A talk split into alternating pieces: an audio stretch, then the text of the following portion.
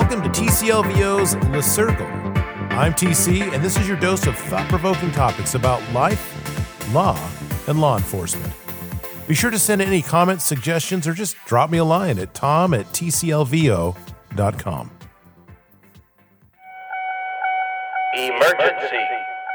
Emergency. Much like that something something in cold ocean salt water, our attention spans are shrinking. Uh oh! According to Gloria Mark at the University of California, Irvine, the future is looking short. Back in 2004, people averaged around 150 seconds on a screen before clicking out. By 2013, 75 seconds. By 2021, 47 seconds. We must like to be interrupted. What? Don't like it? Well, you may like it anyway.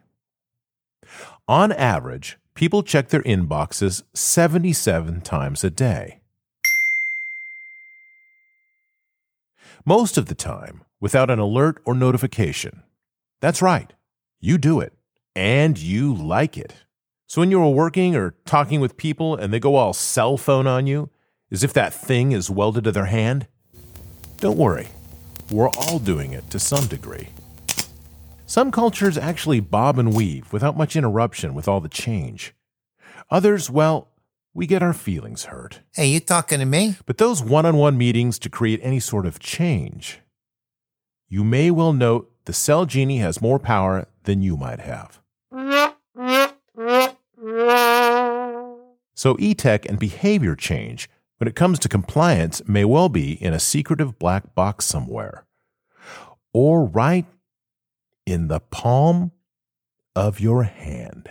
I like unplugged versus all the e everything. I say this as I sit here with my computer and my cell phone. Remember when MTV Unplugged was the cats you know? Well, we could do it today, but everyone would be filming and sending out videos and live streams. Maybe we need a taser app for the cell phone. Don't get any ideas.